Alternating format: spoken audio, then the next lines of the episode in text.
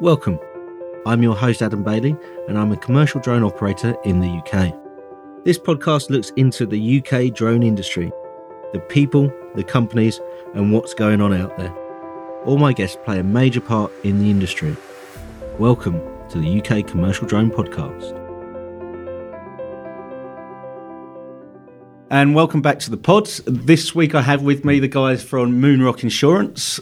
Welcome to the pod, guys. Thanks for having us, Adam. Thank Do you want to introduce yourselves for this? Yeah, I'm uh, Simon Ritterband. I'm the um, managing director of Moonrock Insurance, and this is Paul Lisberg, also Managing kind director. of managing director of Moonrock Insurance. So, introduce Moonrock Insurance to us as well. What do you specialise in? Why have we got you on the UK Commercial Drone Podcast this week? well, as I say, thanks for having us. Love being here, chatting to you, Adam. We are one of a select number of specialist drone insurers in the industry. The reason being that drone insurance is unlike any other product in the market. There are special qualifications that are needed to obtain insurance, drone insurance, and we facilitate those with a specific aviation liability insurance for those needs. So, it sounds like a subject that's going to turn people off right away. Give it, give us, give us some really exciting points of why people should be listening to this podcast. You know, not turning off now. Listeners, please do stay with us. What are we going to talk about today? Well, we're going to talk about some of the fundamental points of, of drone insurance that are required, mandated by the CAA. So, as much as it might pain people to listen to it, there are some salient points that people looking to get into the industry will need to know, and even those within the industry will have to abide by. So, those who are in the industry already, we're going to help them get cheaper premiums because you're going to tell them the tricks there. No, we're talking more about the, the the fact that the CAA now require regulatory evidence that your insurance conforms to the standards, which I'll let Paul explain in more detail. Thank you. The CAA have a specific insurance requirement, which is very specialised. It's aviation based legal requirement, meaning that you have to have public liability insurance, just like you would as if you're a car driver, in order to operate drones commercially. So there are a limited number of, as Simon's explained, drone insurance specialists that actually carry these specific covers in their policies. And why it's important, obviously, is that every single commercial drone pilot has to look at this and buy this insurance in order to operate in the first place. So, quite simply, it's part of their operational costs and part of their needs. I know the answer to some of these questions I'm going to ask, but mm-hmm. some of our listeners might not. So, what are the minimum covers that people need to have if they want to operate with drones commercially? This is where it does get boring. This is measured in a thing called SDRs, which is a standard drawing right, which, believe it or not, is a form of a currency and does actually get traded and exist at different amounts of money. The CAA requires every drone pilot to carry more than 700,000 SDRs worth of this specific public liability insurance, which, as I say, is not just any public liability insurance. That equates in pounds right now to roughly just under 800,000 pounds worth of public liability. That will quite surprise some people because most people think, oh, we've got to have five million, two million Correct. pound public liability insurance. But what you're saying is, at the moment, the minimum amount we need is eight hundred thousand pounds. That is correct. And obviously, most insurers, it, well, certainly we, go from £1 million upwards, but that's obviously because you're actually dealing in a currency that could fluctuate. So you want to make sure you're above it. But the reason why 2 million, 5 million, or even 10 million often come up is because contractors themselves often require you, as uh, the person that they're employing, to have certain minimum levels of public liability insurance. So, to give two very obvious examples, if you were working for the BBC, the BBC mandate all the time that carry at least £5 million worth of this public liability. Another one would be the National Trust, which usually mandates can vary upwards, but usually mandates a minimum of two million. If you're going to work in London, they're going to want to see ten million pounds public liability as a minimum. Certainly for some of my clients, ten million pound is the minimum. They're looking towards twenty million mm. and above now as well. But I, I- I'll pick you up on something, Adam. You're absolutely right. There is a misconception that people up until now have thought that they actually require five million. We have also been telling a lot of our clients now to re-educate them that one million is plenty sufficient for their business needs, especially photographers, videographers, surveyors. But with the ability, with our policy, to upgrade it for specific jobs to 2 million, to 5 million, and then bring it down after that specific job. So you haven't actually got to pay for the, the level of cover at 5 million for the whole year. It's much more of a flexible policy to be able to purchase. I must say at this point that actually, even though I know Simon and Paul quite well, I'm not actually covered by Moonrock at this point. Uh, so, so, so there's no nepotism going on here. It's one of their competitors who provides. We will my- be taking him out for lunch though afterwards and uh, seeing what we can do. people who understand cover, etc., might understand what we're talking about here. But can you explain for the listeners what public liability insurance actually covers? Yes. Public liability is essentially covering what is called a civil wrong. And a civil wrong could be crashing into someone else's property, it could be crashing into someone else. Essentially, a public liability is any form of damage to something or someone. Third um, party. Some third party, exactly. So, if I'm out doing a job, say, and I lose control of my drone because there's some sort of connection failure, we have a flyaway and it crashes into a building, it covers that sort of incident. That is precisely what public liability is there for. And what if I just have that million pounds and it causes that much more damage? Am I limited at that amount, or can someone sue me for a lot more than that? Well, technically, your insurance is limited at that point. The real truth is when that comes into question, what would actually happen if, for argument's sake, your drone comes down on a moving train, causing it to crash and tens of people are, are injured or fatally injured? The reality is clearly, put the amount of public liabilities that most people actually hold, would that suffice? The answer to the question is it's complex. I'm not honestly sure. So, so for an operator, they really need to be looking at where they are and what they're going to be operating when they're looking at taking their cover, and whe- whether if things come on, if they need to scale up when it comes to it. So, if they're working, say, in a field in the countryside, they're not going to need that ten million pounds. But say they're working in central London, it might be something. Yeah, they- you could look at it like that. And I, th- I think the responsibility actually does lie on the person you're contracted for. They're the one who will be liable to a certain extent for any other damage that may be caused um, in the event of an accident. So legally, that's vicarious liability, isn't it? Absolutely. So that's where anyone who creates, say, an employment opportunity, they hold some responsibility to make sure that you're Ab- covered. Absolutely right. You're spot on. I think there there are just a couple of other points that I think we, we must also mention on the mandatory insurance for the policy. It all relates to what's called EU Regulation 785 2004. Another specific requirement is a specific clause called war and terrorism or war and allied peril cover. Now, again, this is not found in any other form of insurance other than aviation and refers, as you can imagine, to war and terrorism. And it's a cover that is necessary under EASA regulations and now CAA regulations. So everyone must check their policy and their provider to ensure they're covered with this policy. So drag those PDFs out, guys, and uh, quick Control F and put that in for you. Get it sent off with your ops manual, absolutely. so, any other covers that a drone operator should be looking at when they're taking this cover? You know, things that they should be looking for, things that you would consider that is necessary for a drone operator to have covered. When we first started researching the industry and we conducted some various different polls, we found that the biggest concern of the general public wasn't actually the drone falling out of the sky and necessarily hurting the individual. It was actually what's that drone doing in the sky? And if it's got a camera and it's looking at me, why is it looking at me? So there's a whole issue around privacy. Now, we have a specific clause in our cover called invasion of privacy. Now, obviously, invasion of privacy is a, a quite a hot topic at the moment. People are concerned, and it's about the, the, the name drone and what it represents. The cover for invasion of privacy would allow a pilot who is flying who inadvertently captures information or imagery of a person they shouldn't be to be covered if they are sued in a civil case. And it's quite an important factor, along with others such as data protection, cyber security. Again, someone taking third party control of your drone and using it for various activities. Other things where your cover actually exists. Want to make sure your policy covers you if you get work abroad.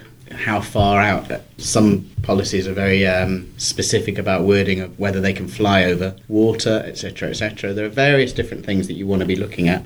Ultimately, over and above the public liability we've mentioned, you've got to be looking at damage to your drone one way or another. You are flying it, something goes wrong, your rotor breaks, it hits something, blah blah blah.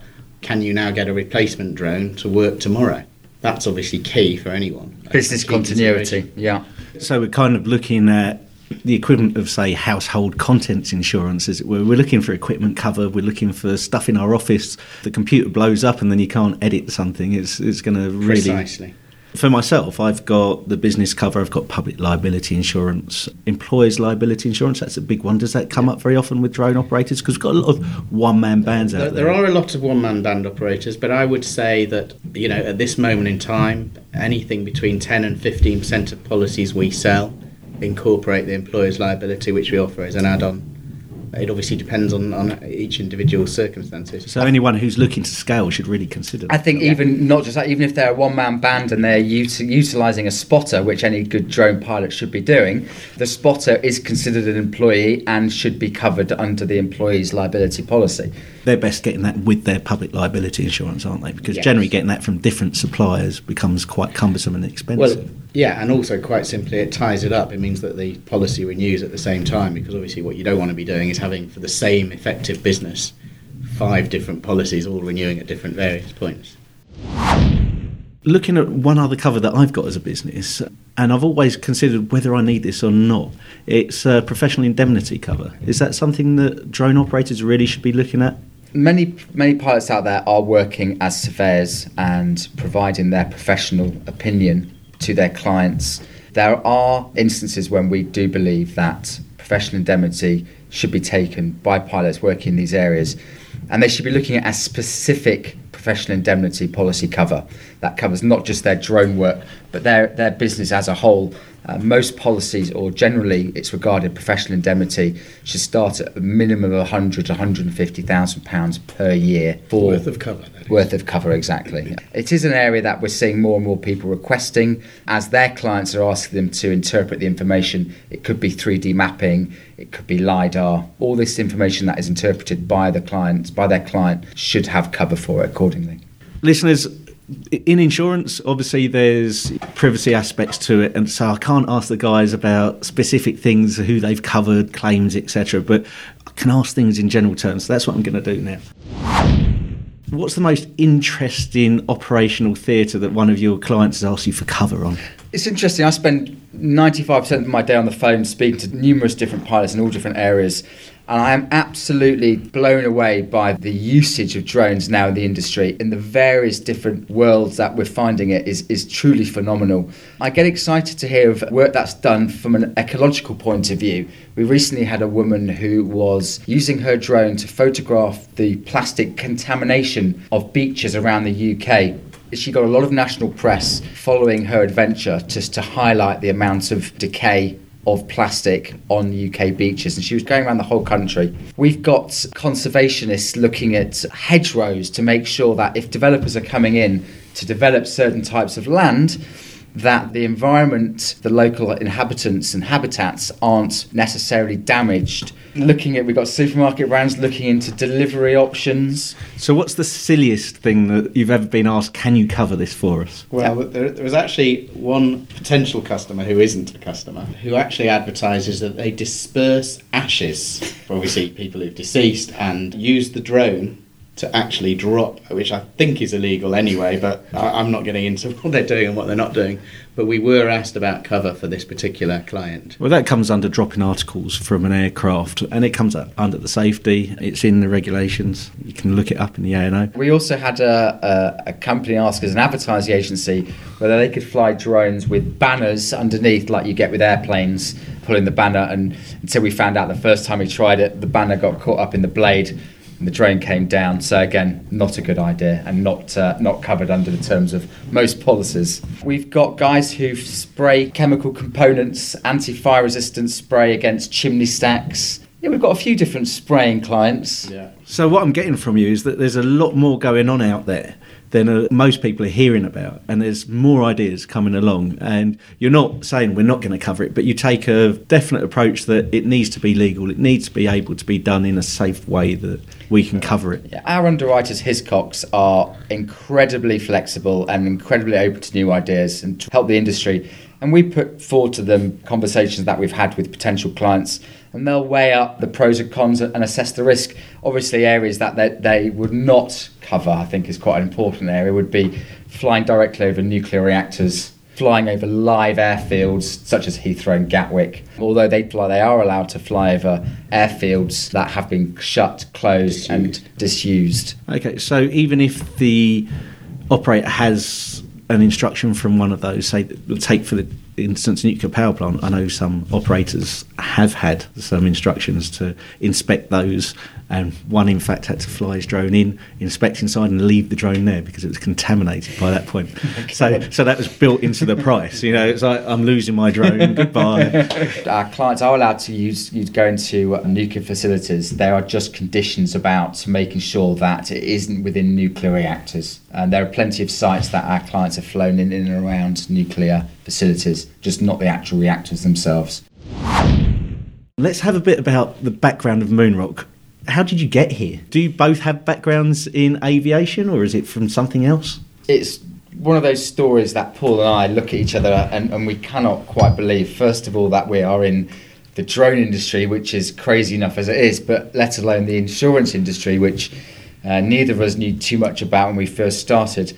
I was in the property development industry, uh, the market, and had been notified by one of my builders on a property that I'd had that we needed to check the roof tiles. And I was like, well, why are you calling me? Just you know, send up a guy and, and have it inspected as usual. He goes, well, I've got this new idea. I've got this drone which can take a look at the roof tiles without having to send anybody up, no health and safety, and we could do it in two minutes. And I was like, this is crazy. So I thought I'd have to go down and have a look at this. He sent the drone up. Automatically, I was like, this is the future. So I went and did some research, and there just so happened to be the commercial UAV show going on, I think, at Olympia its first year. Hot footed down there, walked into the arena, and was this frisson, this buzz of excitement about what was happening in this new industry. And I signed up there and then to become a drone pilot. I went to one of the NQEs and said, I want to know more about this industry. Went away, did my ground school, um, took on the laborious exercise of writing my ops manual, and then came across the area of insurance and, and what I needed to do in that area and some of the financial aspects around it. I didn't complete it. I had a conversation with one of my friends, Paul, who will carry on. yeah, so I suppose this is where I come in. We were actually having this particular conversation on the golf course. I've got a background in the music industry where I signed and developed different artists, and I actually sold my business some months before and wasn't quite scratching around thinking what am I going to do next? But having kind of looked at various different things I was just what might be interesting what might not be interesting I'm playing golf at this point and enjoying my so called retirement. And Simon was just telling me this exact story. I've just seen a drone, it's incredible. I've gone to Euro USC, whatever. Oh, sorry. Well, I've no, you, drone could, school. We, we can mention the names of uh, NQEs, etc., because people are interested in, yeah. in where they come from. Euro USC are no longer here. There are a number of NQEs out there, and no doubt at some point we'll be talking to some of them. and he'd just obviously gone to drone school and was going through the process of becoming a pilot and we had a whole conversation. And actually what simon was really asking me is what do you think i should do? What do you think i should film? And i think really he was predicating that conversation on should i be going over properties and looking at that side of the business? Should i be should he be competing with me? Exactly so that's where exactly. that conversation and that's why i said right there and then there's a guy who I don't know yet. and it was actually me that just threw a relatively casual comment, really, to be honest with you, and said, It sounds so exciting, but I wouldn't be looking at the front end of this industry and what you'd be filming. It's the back end that's possibly exciting. How about something like insurance? And literally, pretty much that was the end of that conversation until a few days later, Simon called me quite excitedly and said, I've had a look at this insurance idea for the drone industry. At which point I thought, what drone insurance idea? Because I'd completely forgotten this very off the cuff remark. And it's very, very interesting. It's still such a nascent industry that the insurance industry is very, very immature and I think there might be something in it. Would you help me write a business plan? So, yeah, I'd love to write a business plan. As I say, I was a kind of a, a bit of a loose end anyway. So, and again, really on a personal level, thinking, well, I'm probably not going to get involved in this, but I'd love to write a business plan because I've never done that in my life. As we started writing this business plan, I was also very much seduced by the prospects of this particular industry. And pretty much thereafter, we submitted that business plan to various underwriters who would obviously have to ensure help us with the scheme all I can liken it to, just having come from that business, is it was like having the hot demo. All of a sudden, all the big underwriters were calling within hours of receiving this document and saying, We'd really like to talk to you. You know, please come and make an appointment, blah, blah, blah. Ultimately, we settled on Hiscox because they were the creme de la creme of the insurance industry. So, knowing that there was other underwriters in, in insurance, and I actually spoke to Lloyd's about cover, uh, what sets Moonrock apart from your competitors? Why was there that interest? Well, first and foremost, at that time, and possibly even to date, we actually wrote the very first drone and drone specific insurance policy. There actually hadn't been one prior to that. And in fact, one, one thing that always made us chuckle a little bit was that policies existed, and they may well still exist, I don't check it anymore, but policies existed. If you actually read the wording of the policies, because they'd been based on previous aviation policies, they would talk about things like when landing the drone, which had just been literally been plane crossed out to be written drone. Aircraft. Yes. Please make sure the wheels are engaged. I mean, and genuinely, all the operators pretty much at that point were buying policies that said these things. So there, there hadn't actually been a drone specific policy. Clearly, in that way, we were entirely different because we built from the ground up, and it was a very important tenet going back to our business plan, that was a very important thing that we wanted to actually achieve. Because again, Simon had done that research right from the off and recognised that actually there hadn't actually been a drone policy to this to date. There had just been something that worked for people, but it actually wasn't really working in truth. I think we also we, we looked at what pilots wanted as well. We really tried to, to cater to their needs. So we were the first ones to, to approach the NQEs and suggest rather than pilots having to spend upwards of five, six hundred pounds on an annual policy, even before receiving their PFCOs at the time, was to take out a one day exam cover, so flight assessment covers, you know, which hadn't been thought of until we came along. You know, allowed the, the pilot or the soon to be pilot to not have to part with so much money straight off the bat. We were an online service, and no one up until this point could produce policies and purchase them online immediately.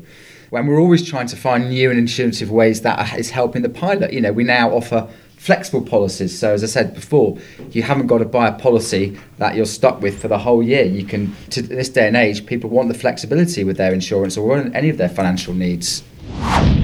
Where does the name Moonrock come from? So it's a very interesting story. Again, it was one of those quirks that Paul and I will probably sit back on in the future and think, well, that was a stroke of stroke of luck. We had an original name for the business, which we'd been running for about three months, and we'd noticed a competitor had come into the market with a very similar name to ours, and they were a company who were, we would say, trading off the back of us. Their policies were more expensive, and the policy wasn't as half as good as ours.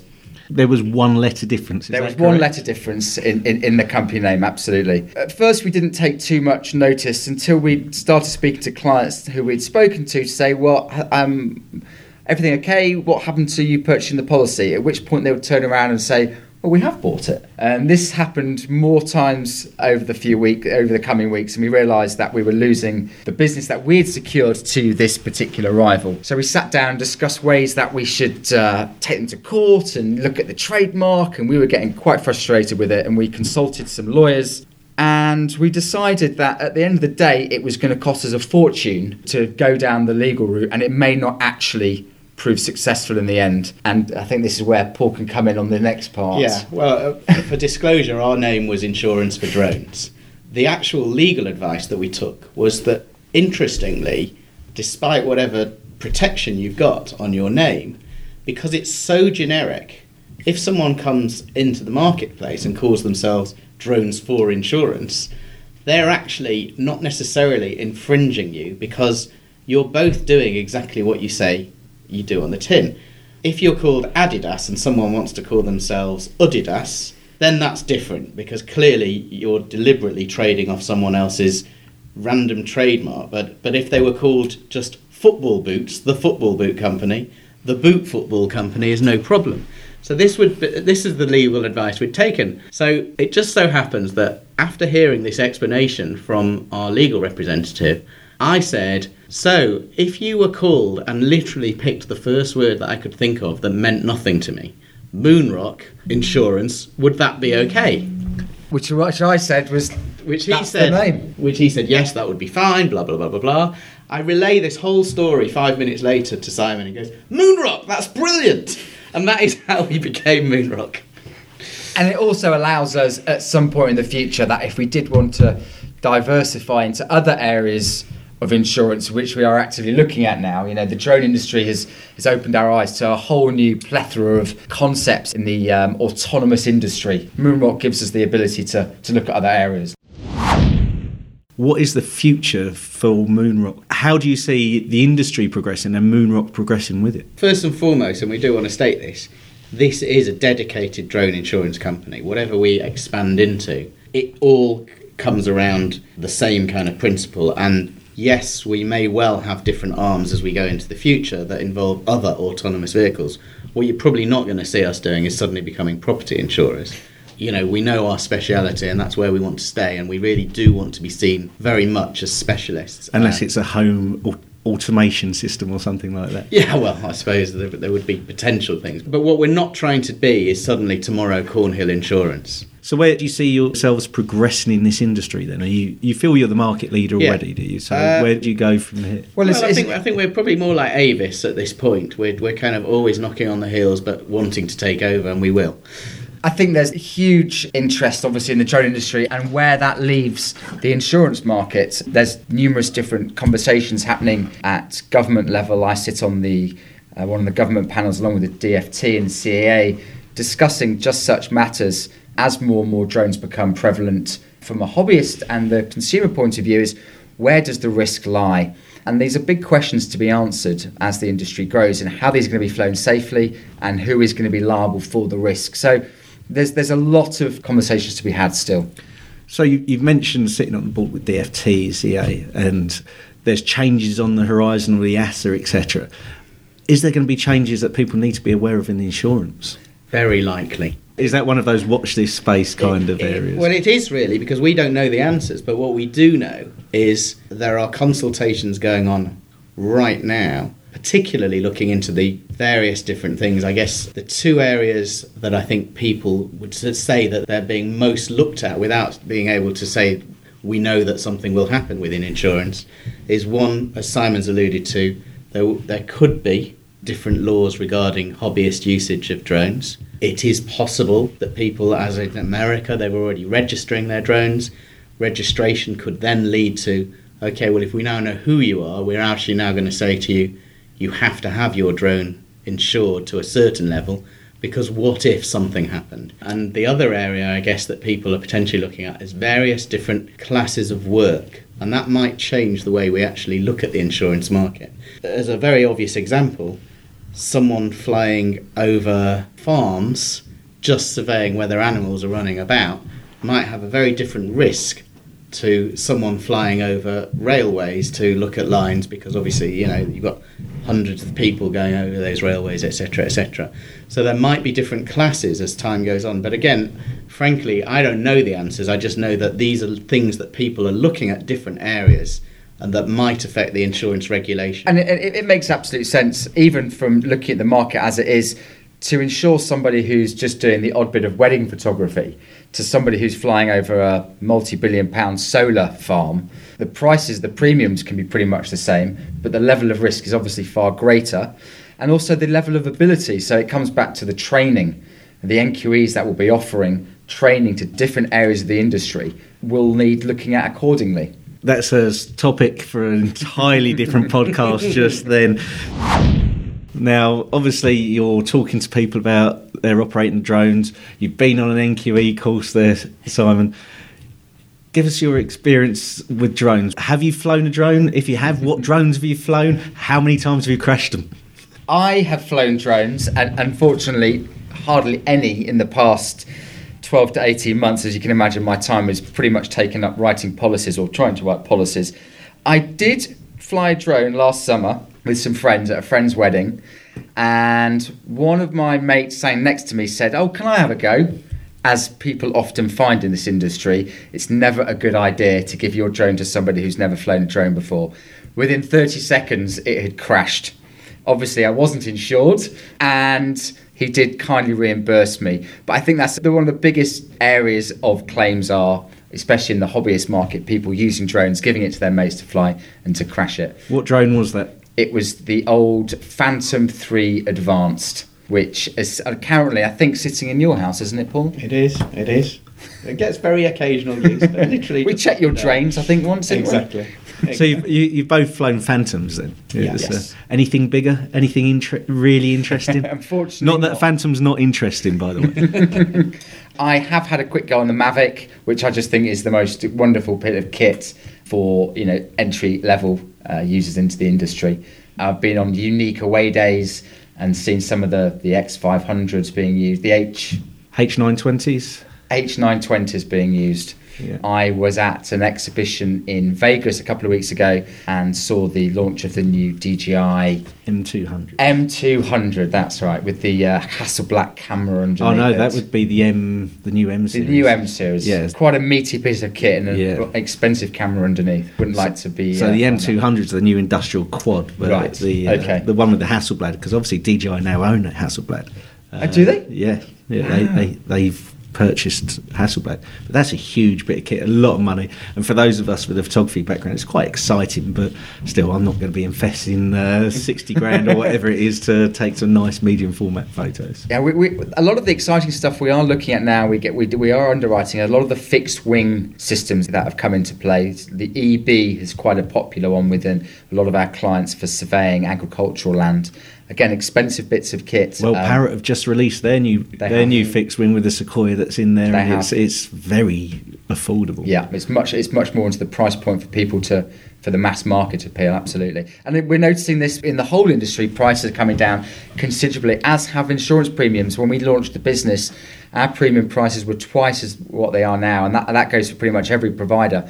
So as we're saying, as more and more people are getting into the drone industry, hardware's coming down, prices, software prices are coming down, policy prices are coming down, which is all conducive to some real uh, growth. So have you flown a fixed wing yourself, or have I've seen not- one no, fly? I've not seen. I've not seen No. the fix, the fixed wing. I think I'd like to see some fixed wing BVLOS shortly. Have you seen any?